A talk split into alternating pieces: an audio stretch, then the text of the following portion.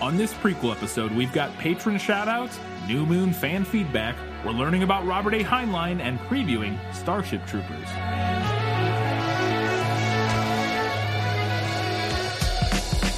Hello and welcome back to this Film is Lit podcast where we talk about movies that are based on books.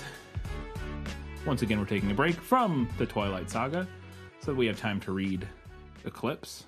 So if you're here for Twilight, come back in three weeks.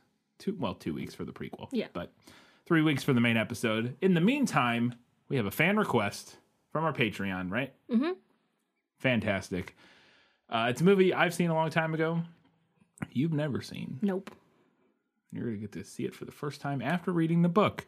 But before we get to that, we've got our patron shout outs. We had three, four, five new patrons. Five new patrons. Twilight's bringing them in. Appreciate everybody who's joined recently. Uh, first off, at our Hugo award winning level, we have an upgrade. Scarface upgraded from the $2 Newbery medal uh, level to the $5 Hugo award level. So thank you, Scarface. And at the $5 level, we have new patron Julia Maria. So thank you both. We have three new Academy Award winning patrons. That's the $15 level. And they're the pa- that's the patron level that gives you priority access or priority recommendations, which is one of the reasons we're doing Starship Troopers right now. And those patrons are Dory, Gray Hightower, and Kelly Napier. Na- or Napier. Napier, probably. So fantastic. Thank, thank you to all three of our brand new Academy Award winning patrons. Uh, you will get a shout out every prequel episode, as you're about to see with our already existing Hall of Fame patron or Academy Award winning patrons coming up. Uh, so feel free to change your name to reflect if you want to shout something out. We have some people do that, as you're about to see here. Uh, but feel free to do that. Uh, we record on Tuesdays, so as long as you get it, if you get it changed by like Monday of a prequel week, we'll we'll most likely get the new updated one. So, uh, moving on to our Hall of Fame Academy Award winners, we have, as always, Eli Young, Gratch, dot dot dot dot dot, just Scratch. Shelby says Black Lives and Trans Lives Matter. Fascism is here, and it brought secret police. That is, oof, timely in multiple ways. Uh, I believe this is most specifically a reference to uh, Seattle or Portland. Um, I believe this person is also a patron of opening arguments because I believe that's how they found us. And they talked, they had an episode recently about the whole situation and the legality of it and all that stuff, which was really fascinating and interesting. If you want uh, a more in depth dive on like the actual situation and what and who what legally is going on, uh, you can check out one of the more recent opening arguments uh, episodes about uh, the secret police in Portland. And finally, Alina Deletkalova. Thank you all very much. He'll be joined by three new Academy Award winners on the next prequel episode. So that'll be exciting. All right, let's go ahead and move on. We have our fan poll follow up for Twilight Saga New Moon. Yeah, well, you know, that's just like uh, your opinion, man. We had lots of feedback this time, Katie. Yeah, we did uh, pretty good. Um, we talked a little bit about at the end of last episode that we were having some issues with the Facebook polls. Yeah. And our fans rose to the occasion. Indeed. And went and found our polls. So we actually have some feedback to share. And more so than votes, even just lots of comments and, and Mm-hmm. yeah. input, which is I, the votes are fine, but I'm more interested to hear what people have to say. Yeah, honestly. the comments rather- are the fun part. if we get six six votes and 15 comments that's better for me i'm more into that than you know vice versa Mm-hmm. so So on Facebook, we had seven votes. Four of them were for the movie and three for the book. And a couple comments. Jennifer said, I think the book does a better job of showing that Bella engages in increasingly dangerous activities as a way of desperately trying to make Edward appear or maintain her hallucinatory connection to him. It wasn't as hard to read as I could insert a level of badassery to her descript to her desperation that just didn't come across in the same way on screen. i agree with that Yeah. Yeah they don't really make a make I, from my memory i don't think we really talked about that but i don't know if they make a super clear connection to her thrill seeking and Yeah. i'm sure they did but i don't remember it being quite as clear as it was in the book so mm-hmm. Anthony said, Can Michael Sheen be the winner over both the book and the movie? I i say yes Yes, I think the answer to that is yes. Joanna said, tough choice, but I'm going with the movie for the eye candy. Lots of these answers. That was a popular response Lots overall. of thirsty people in the comments on this one. And we had a couple people that agreed with with Joanna in the comments. And also Amanda said, "I think I liked the movie more solely for Taylor Lautner's abs. I remember the collective cheer that went up in the movie theater when he takes his mm-hmm. shirt off." Mm-hmm. Um, and Amanda, Amanda is a friend of mine in Yeah. real life. We've been friends for a long time, um, like third grade. Yeah. Uh, she's actually a doctor.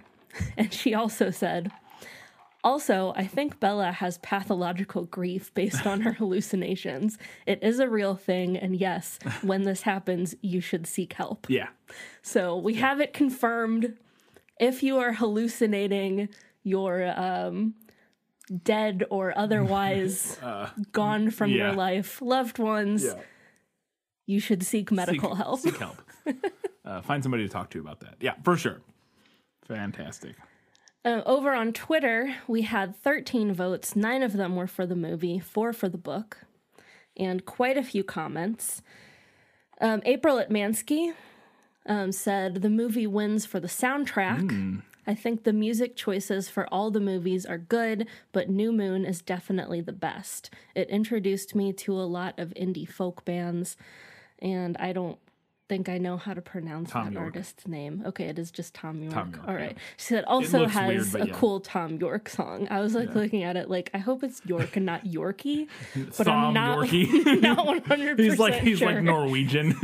I mean, Thom if we're Yorkie. getting, if to be fair, if we're getting into indie artists, Yeah. I wouldn't be terribly surprised if he pronounced it Thom Yorkie. In all fairness to me, yeah, that is something we didn't talk about during the episode though. Was the music and uh, I mean we I think we might have mentioned it once or something, but not not very much. Uh, and I, yeah, I agree. The music was was quite good in it, and I I don't know if it's the Thom Yorke song, but there's I I think the one if I did mention it, it was the scene where she's underwater. That song I thought was trippy and co- cool, um, and really fit. That was the one that stuck out to me the most. But, I think I think Twilight and New Moon both succeed on the soundtrack level. Whoever was in charge of that did a good job. yeah, Um, Matt Nelson said the movie because of RiffTrax. okay. I've never seen the riff. Tracks. I haven't seen all of the RiffTrax. I've seen a couple like clips on YouTube of like Twilight Yeah. RiffTrax. Um, it was pretty funny. Um, I like RiffTrax. I, I, I generally enjoy them. Um, I mean, it's the same guys that did Mystery Science Theater, or similar. It's not all the same people, but some of the similar people.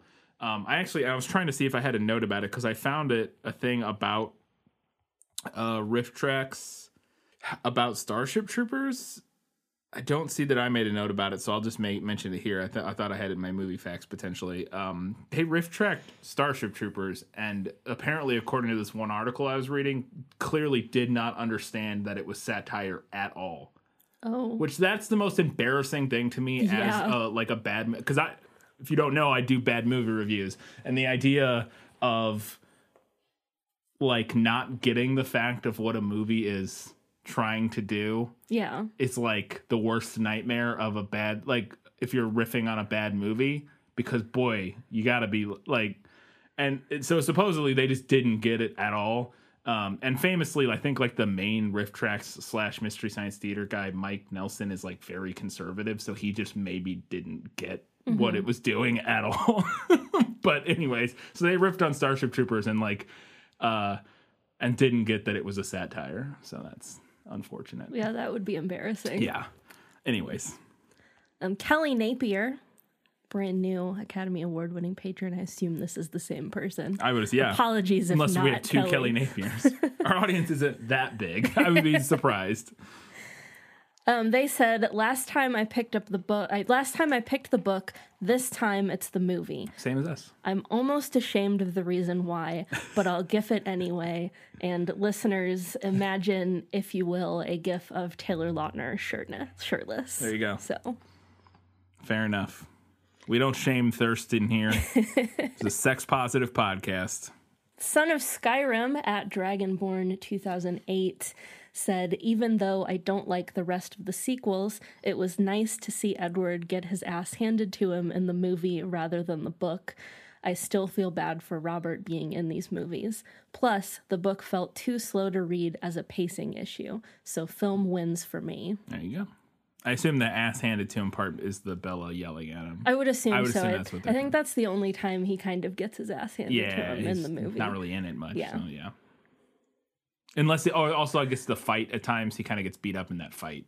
that's, That's true. not in the yeah, book. that's Could be talking about that Yeah. too, like the fight at the end. At Ray62, Ray spelled with a W, Mm-hmm. Said, I chose the movie this time because it really went for it. The score and, str- and soundtrack were just chef's kiss. The visuals were lush, the color palette like a Baroque painting. It made me think of, Doug- of Douglas Sirk movies of the 50s.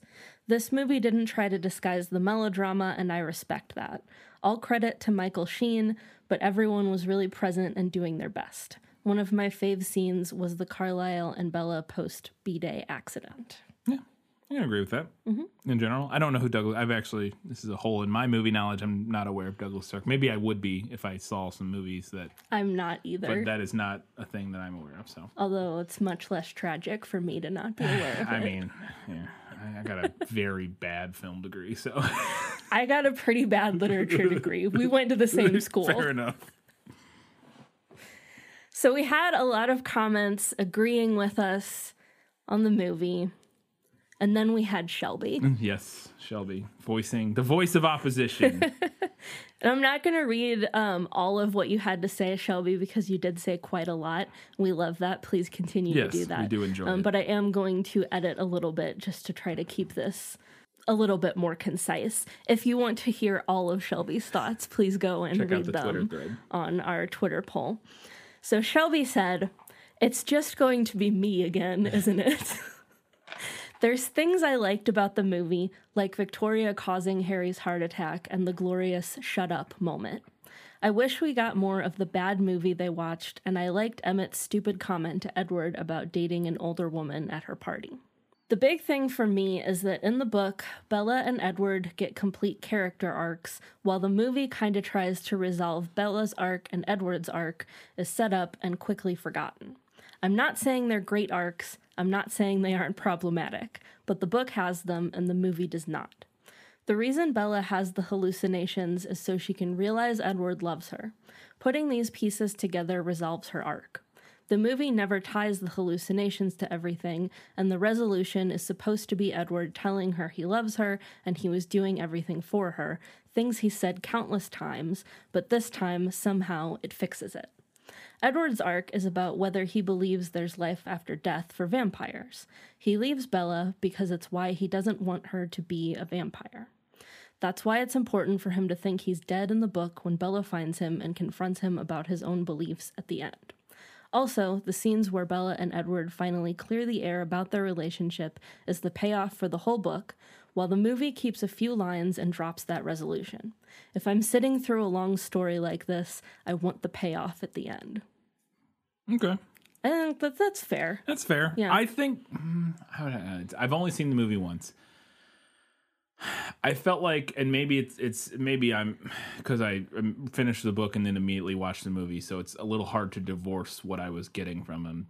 I felt like potentially I still got similar arcs and re- resolutions in the movie. Maybe not as strong. I will. I would agree Mm-hmm. yeah, with that definitely not as strong. not as explicit, but I felt I still felt that was there. Um, it's at least all touched on in a way that I, I will agree that it's not as concrete as it is in the book. Um, we don't spend as much time establishing Edward's whole issue with uh, his soul and, and all that sort of stuff. We have like the one scene with Carlisle where he talks about it a little bit uh, and a couple other, but it's pretty minimal. Um, whereas in, it, it's mentioned more more often in the book.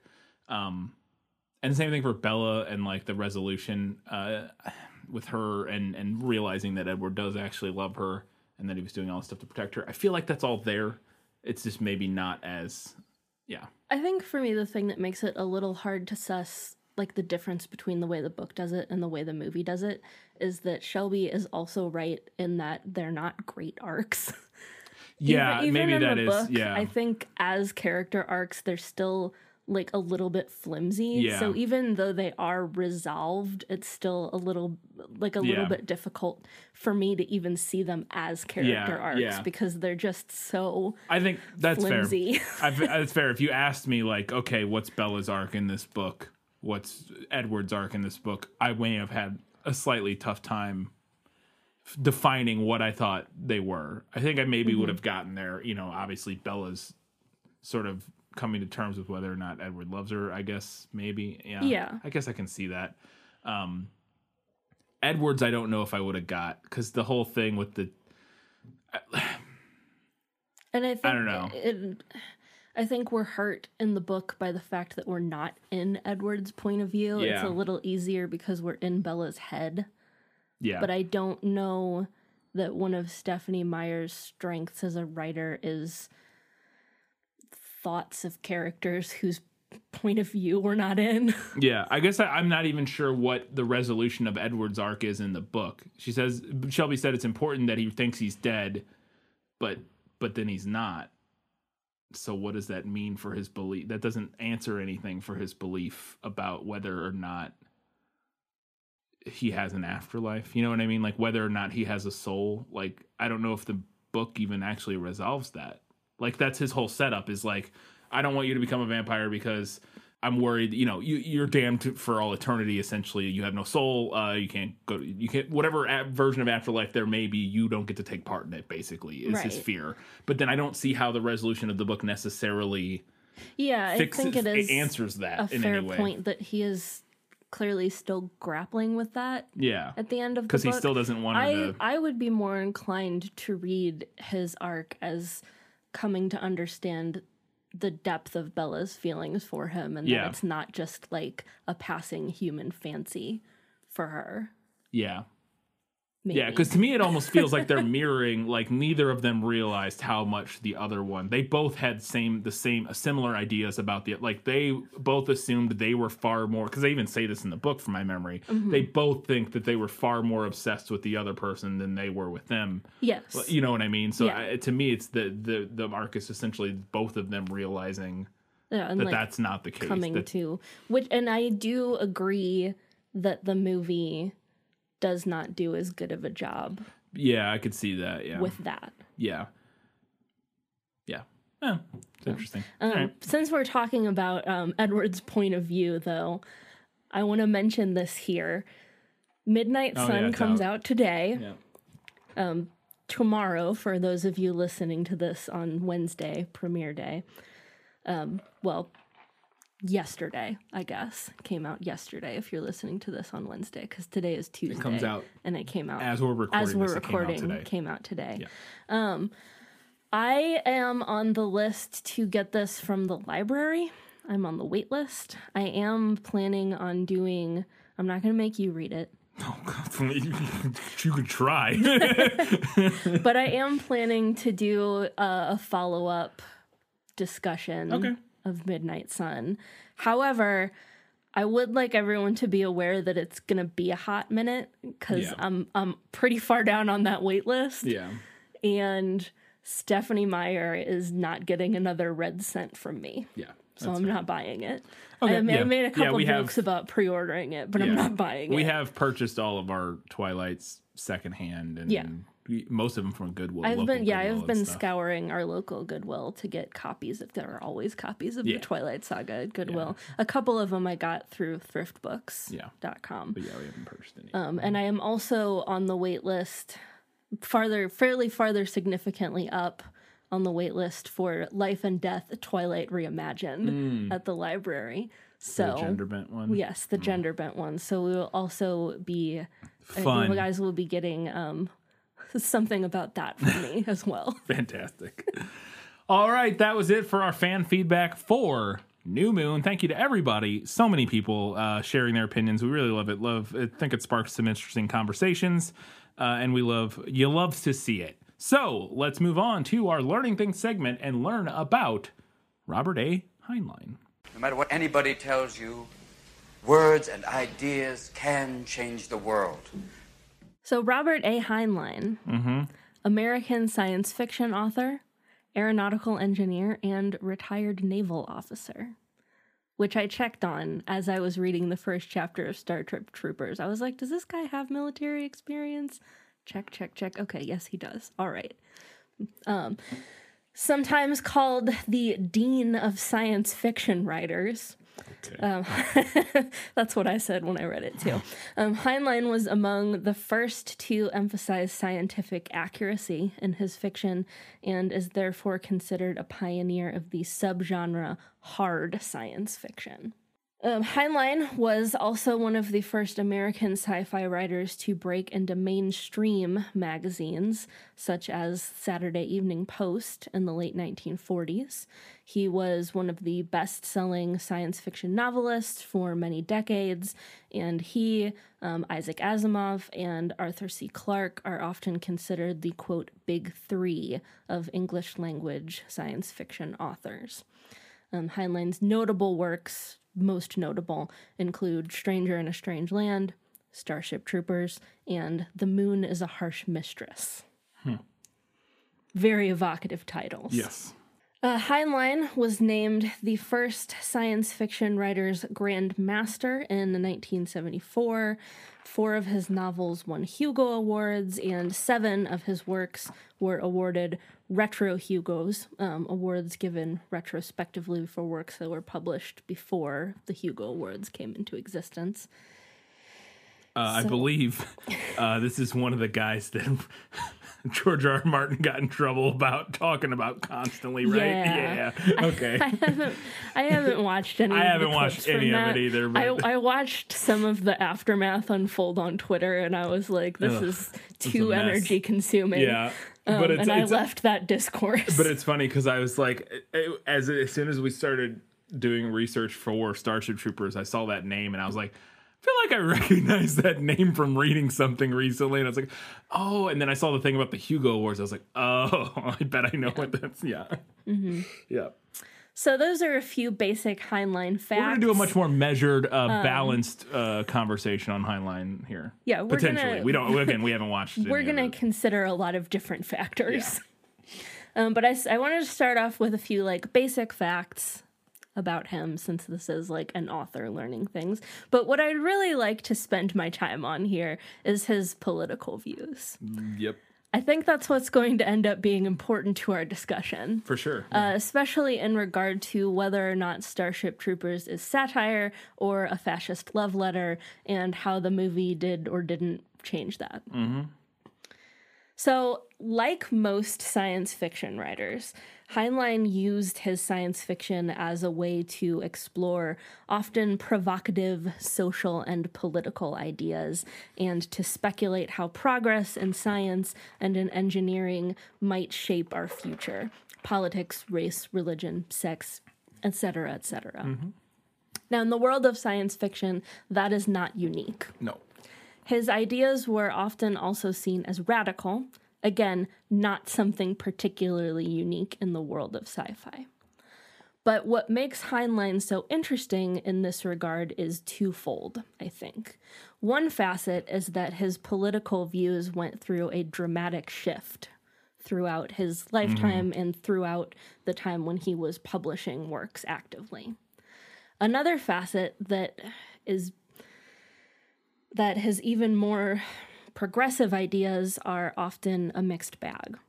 And those things make it hard, I think, for modern readers to decide what to do Yeah. with him. Yeah. Like, where do we, how do we classify Heinlein? Yeah, it, it's yeah, it's one of those things that we discussed it a little bit uh, uh, with somebody like Tolkien to some Yeah. extent. It's a little bit maybe a little different, but a similar thing where it's it's it's harder to to like put okay this person in a bag. Are they good or are they bad? Do we hate them Right. or do we like and them? and that too i think is touching on this is slightly off topic but touching on one of the problems with the very binary society the binary that we live in discourse on yeah if x thing is bad that means the opposite of it must be good and vice versa so and that makes it difficult to quantify someone like heinlein Yeah. or like tolkien yeah so Heinlein's early political leanings were pretty liberal.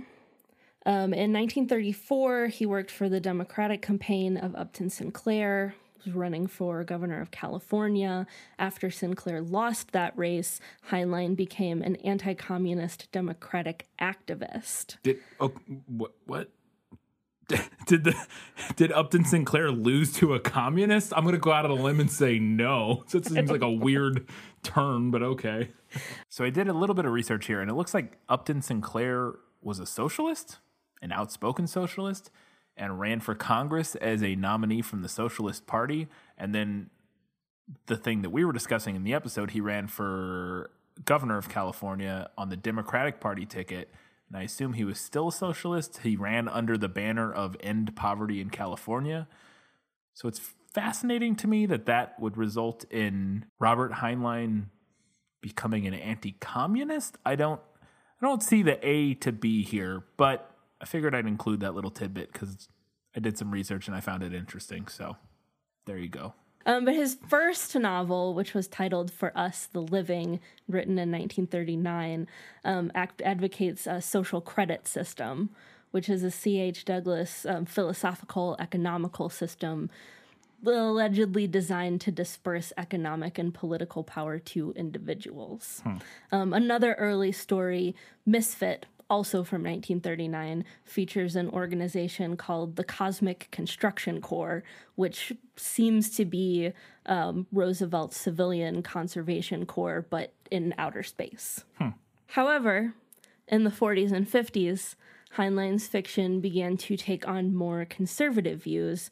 Heinlein himself stopped identifying as a Democrat in 1954. After World War II, he came to believe that a strong world government was the only way to avoid mutual nuclear annihilation. His 1949 novel Space Cadet describes a future scenario where a military controlled global government enforces world peace. Sounds very peaceful.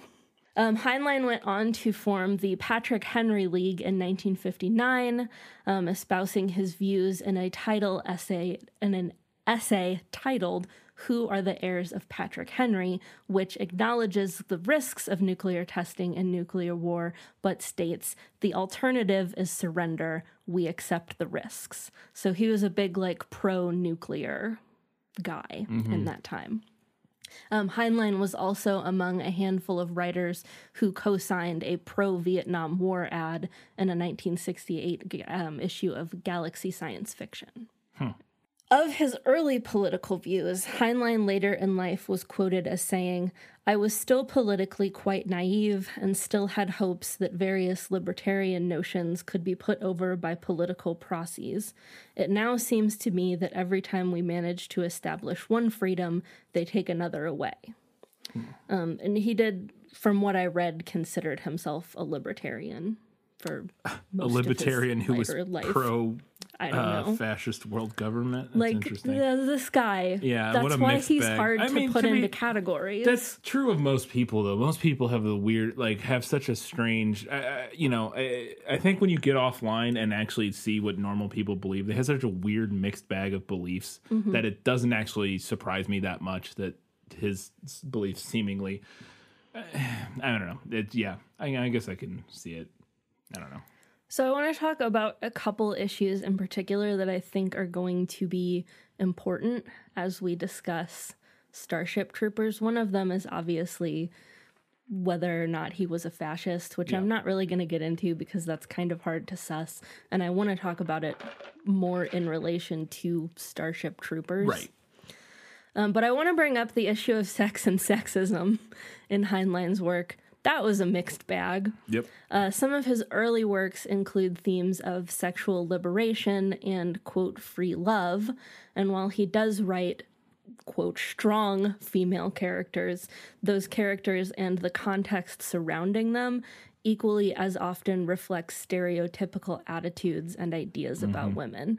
So, you know, competent, formidable female characters, but also very stereotypically feminine. Yeah. Um, and you can tell from the context around them what his feelings are. yeah. Also, on the issue of sex, I wanted to bring this up because yikes. Several of his books deal with incest and the sexual nature of children.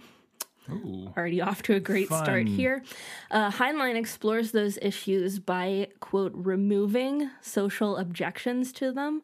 For example, there's a story where he ages up an 11 year old female character by way of time travel so that she can be with a 30 year old male character. Um, there's another story that's set um, in a future that feature. Uh, there's a story that features incestuous characters, but he sets it in a future where risk of genetic defect in their children is not a concern. So he kind of like removes the things to where people may, might be like, "Well, that's wrong because," Yeah. and then uses that as an avenue to explore these issues. So make of that what you will. Yeah. Uh, yeah. Yeah. Um, I also want to bring up how Heinlein wrote about race. Now, he openly denounced racism in his nonfiction works, but he was also pretty fond of doing like a big reveal close to the end of his uh non of his fictional works that a character was actually a person of color the whole time, which I think most liberal minded and maybe not so liberal minded people today would agree it probably isn't good representation. Yeah, I, I, it's it's one of those things where, in general, yeah, it's it's it's. I would say it's probably not great re- representation, but I could also see there. I could see a use for it in a certain context at a certain time where this character that in a maybe a less progressive time, the idea. I'm, I have no idea. I don't know obviously any of the context of any of this, but I could I, I could see the idea of a character that an audience has come to like over the course of the books being revealed to not be what they expected.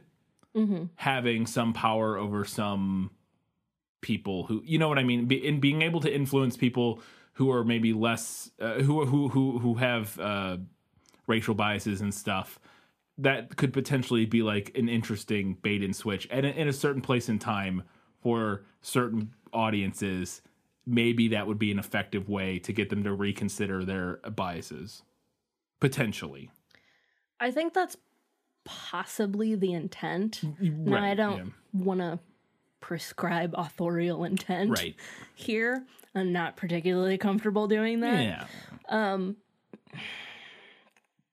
I think that might be the intent.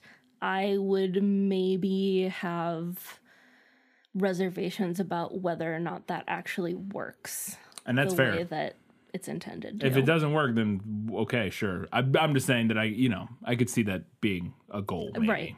Yeah, I could see that as a goal. because to me in my head it seems like maybe that would work i don't know like maybe you know potentially that could at least jar somebody like kick the tires to make them Mm-hmm. potentially reconsider their established uh, again their established biases and notions about and their perceptions of people of color and that sort of thing um to if this character they've grown fond of and now obviously you, yeah that we're we're well past that as a place Yeah. of media you know uh, we're well past anything like that and maybe it was never a good idea I, i'm open to being argued against it i'm just saying that i can see conceptually potentially the idea behind it and why it might have some sort of you know use I, I agree with that. I just think it's important to point out that his uh, seemingly his preferred method of including people of color as characters was to do the bait and Right. switch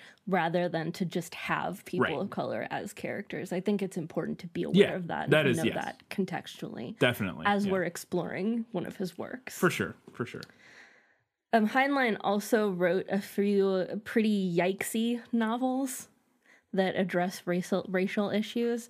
Uh, 1964's Farnham's Freehold, which casts a white family into a future in which white people are the slaves of cannibalistic black rulers. Yikes. And also 1941's Sixth Column, in which a white resistance movement in the United States defend, defends itself against an invasion of an Asian fascist state using a super science technology that allows ray weapons to be tuned to specific races. Hmm. Also seems kind of yikesy. it, those d- surface level again those both seem very yeah, they seem problematic surface level, and th- they very likely are. Um, but it- it's one of those things where that's you know, I could I don't know who knows. I, I, it would be, it would be I'd be interested to see like the actual. I, I'm not interested. I'm not going to read them. I'm just saying.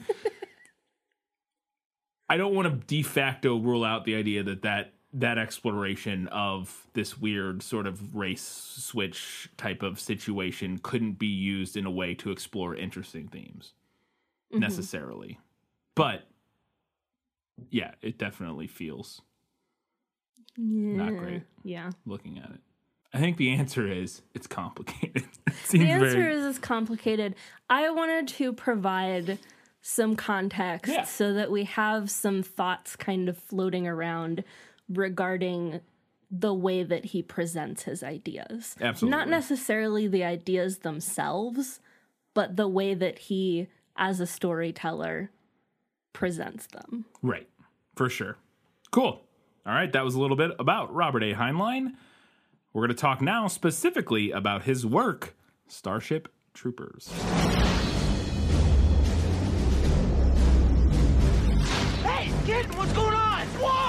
Going to war!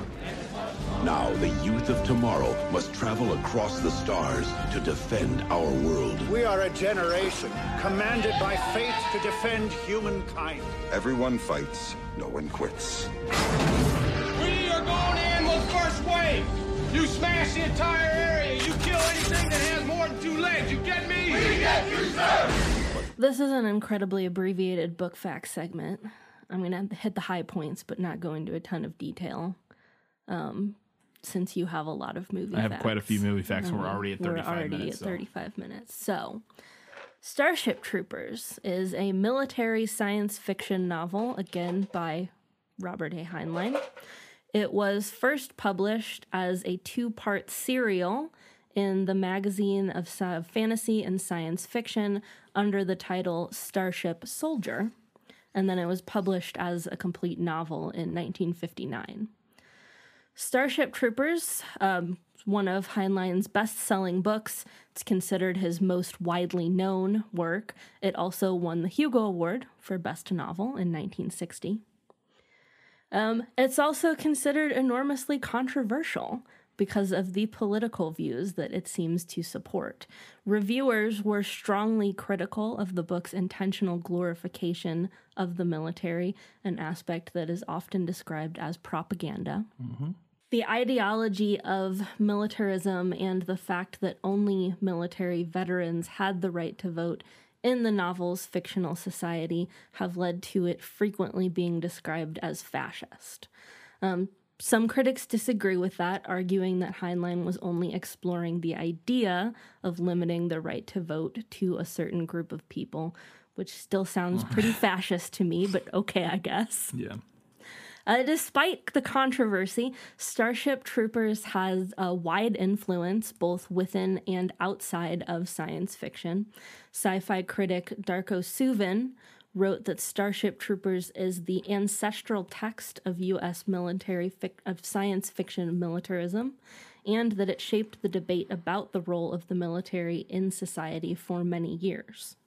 Uh, the novel has also been credited with popularizing the idea of powered armor, which has since become a recurring feature in science fiction books and film, as well as an object of real world scientific research.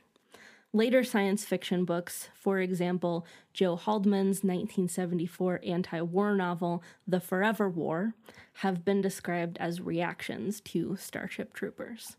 So it's a pretty influential work, despite or perhaps because of the controversy, Yeah. or perhaps both. Yeah, probably both. Starship Troopers was originally written as a juvenile novel. Um, that's, that's a format that Heinlein had previously had some success with. Uh, the manuscript was rejected, however, which prompted Heinlein to actually end his association with his publisher that he had previously been working with and resume writing books that had adult themes. Um, while writing his 1980 volume Expanded Universe, Heinlein would say that the publication of a newspaper advertisement placed by the National Committee for Sane Nuclear Policy in 1958, um, which called for a unilateral suspension of nuclear weapons testing by the United States, was what sparked his desire to write Starship Troopers. This ad also prompted him to create the Patrick Henry League, which I mentioned earlier. Heinlein stated that he used the novel to clarify his military and political views. Um, commentators have written that Starship Troopers is not driven by its plot, although it does contain scenes of military combat. Uh, the novel, much of the novel is given over to a discussion of ideas, however, and critics have debated to what extent the novel promotes Heinlein's own political views. Um, some contend that the novel maintains a sense of irony that allows readers to draw their own conclusions, while others argue that Heinlein is sermonizing throughout the book, and therefore its purpose is to expound his militaristic philosophy. So, Well, there you go. and this was written after his turn f- towards a more conservative, yes. sort of militaristic Yeah. viewpoint. So, okay. So, Fascinating. uh, I'm like 60 pages in. Mm-hmm. I well, you're not the only one. Let's go ahead and talk about Starship Troopers, the movie. But they will face an enemy more devastating than any ever imagined.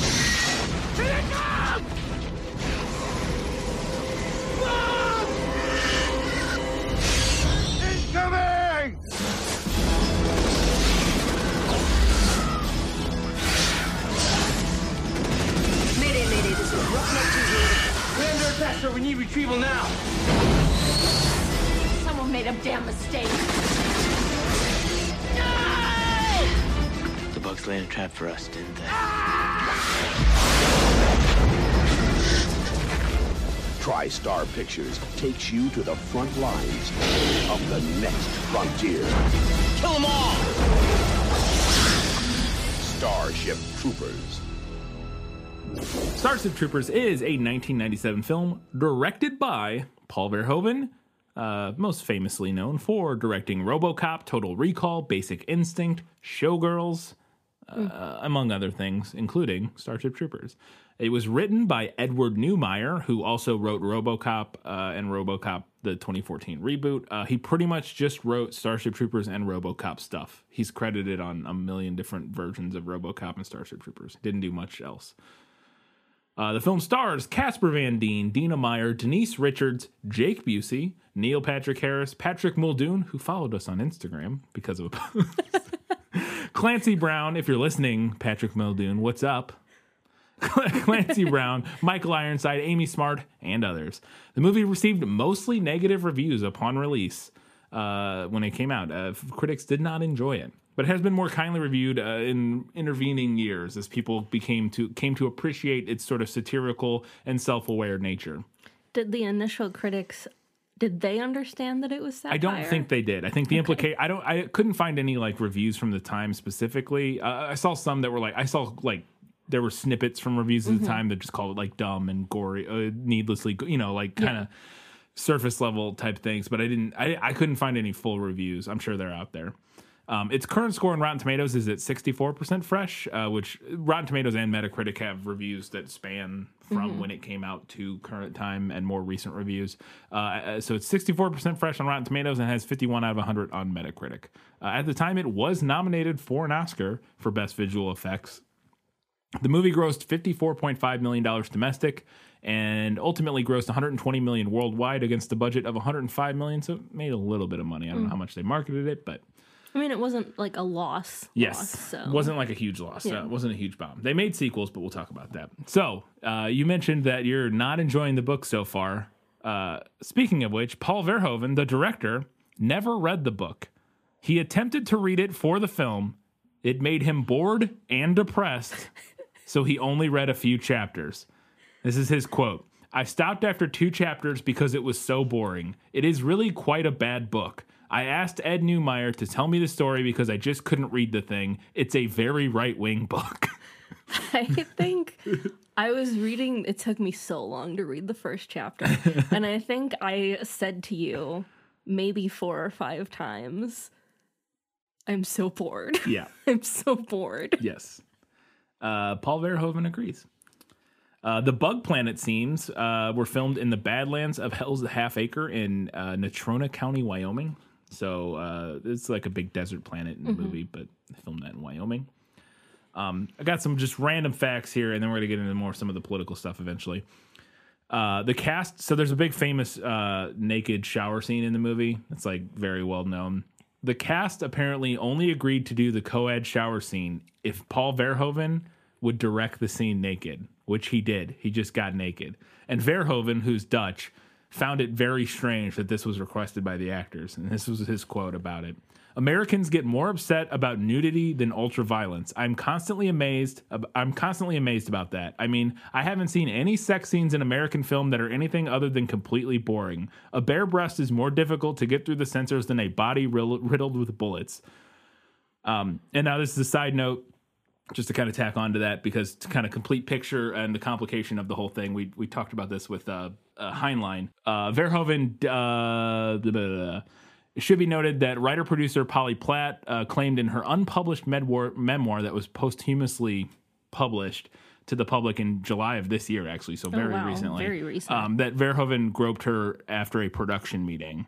After the allegation was publicized, he has declined to comment. Hmm. That is the only. That was the single allegation. That was the, was the only thing I saw on his Wikipedia Mhm. page. Um, but still, I You know- figured I'd throw it out there Yeah, I think that's when we're discussing sort of his like yeah con- contextually Yeah. discussing his like sort of because because I, at first I was like I, you know kind of agree sent this with the sentiment of the idea of the weird sort of Mhm. Uh, Oh, def- America definitely America's has a weird, weird, sex, sex thing. and and especially compared to like violence and that sort of thing Yeah. and, and and so that that quote I was like very much agreeing with and you know but then just for context I think it is important to point out that I will say, like Verhoeven personally aside, I feel like this is a fair way to approach yeah nude scenes. If I have to be naked, you do too, buddy. yeah.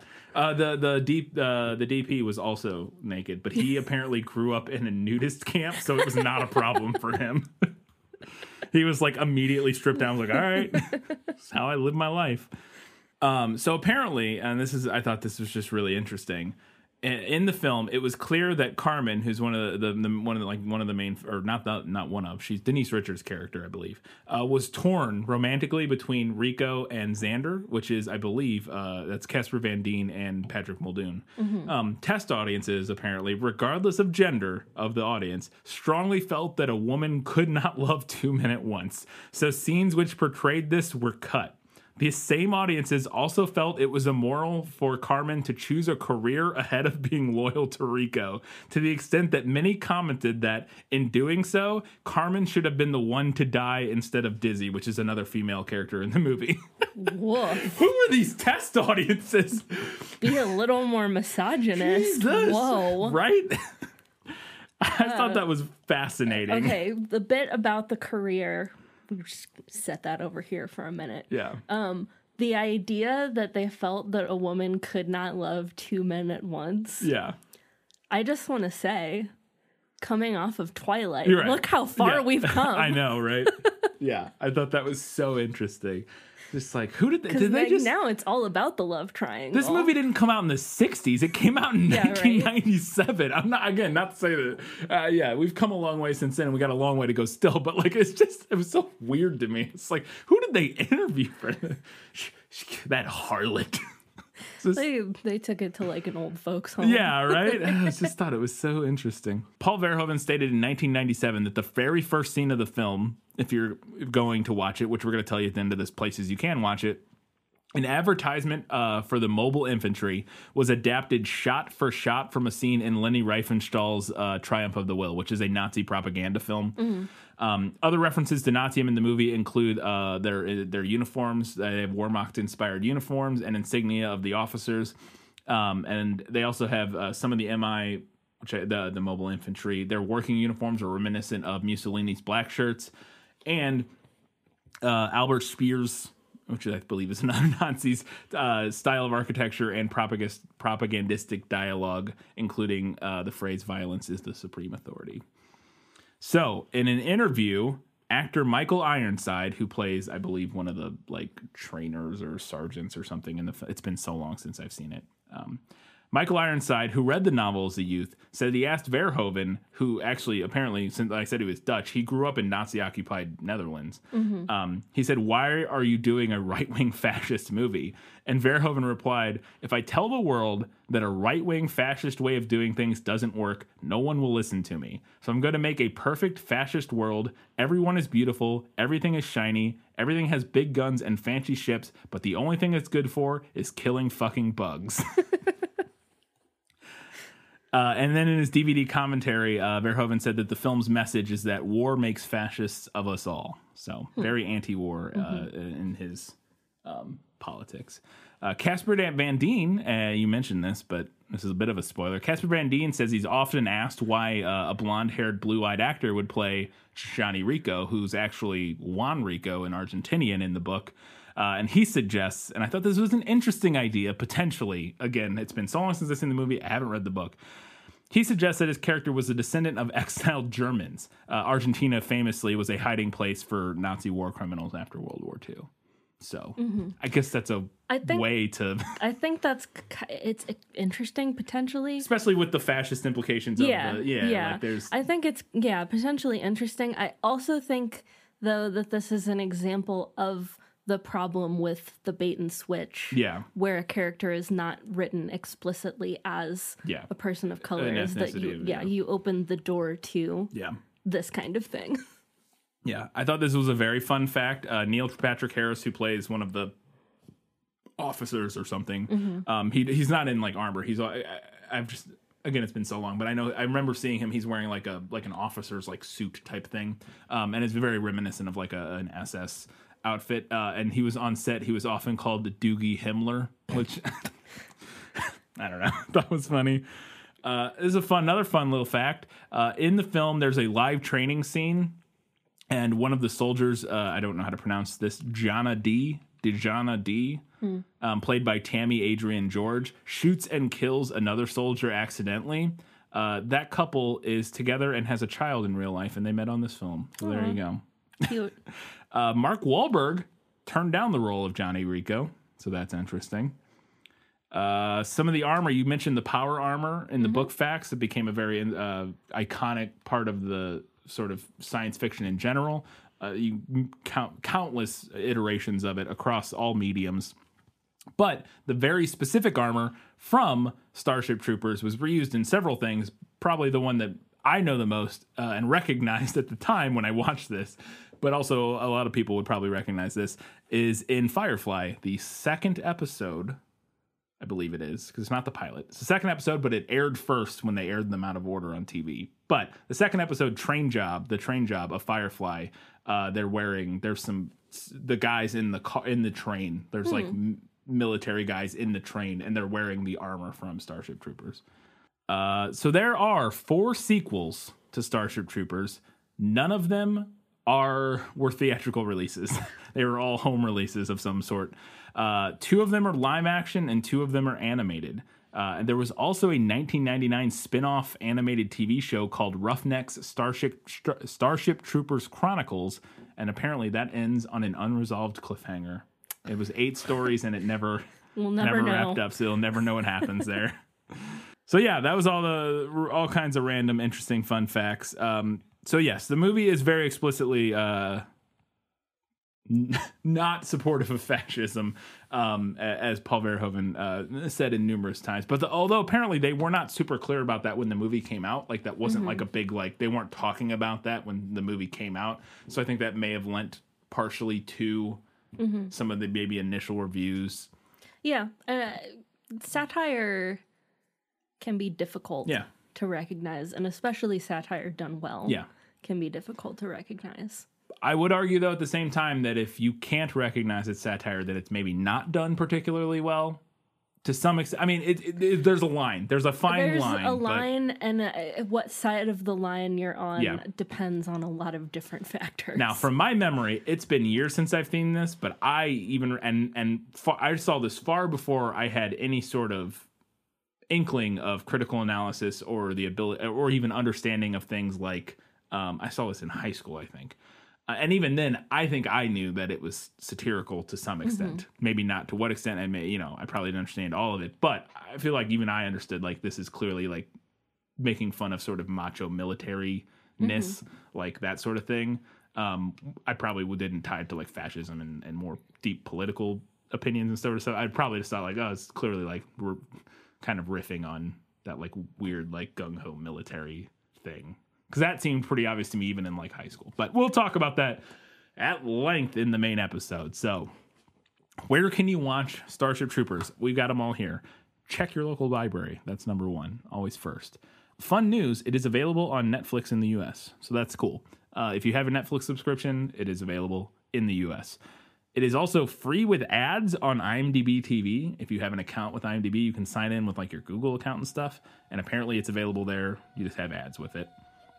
It's available with a subscription on DirecTV and Fubo. I don't know what Fubo is. Never heard of Fubo. Never heard of it, but it came up and it looks like it's there.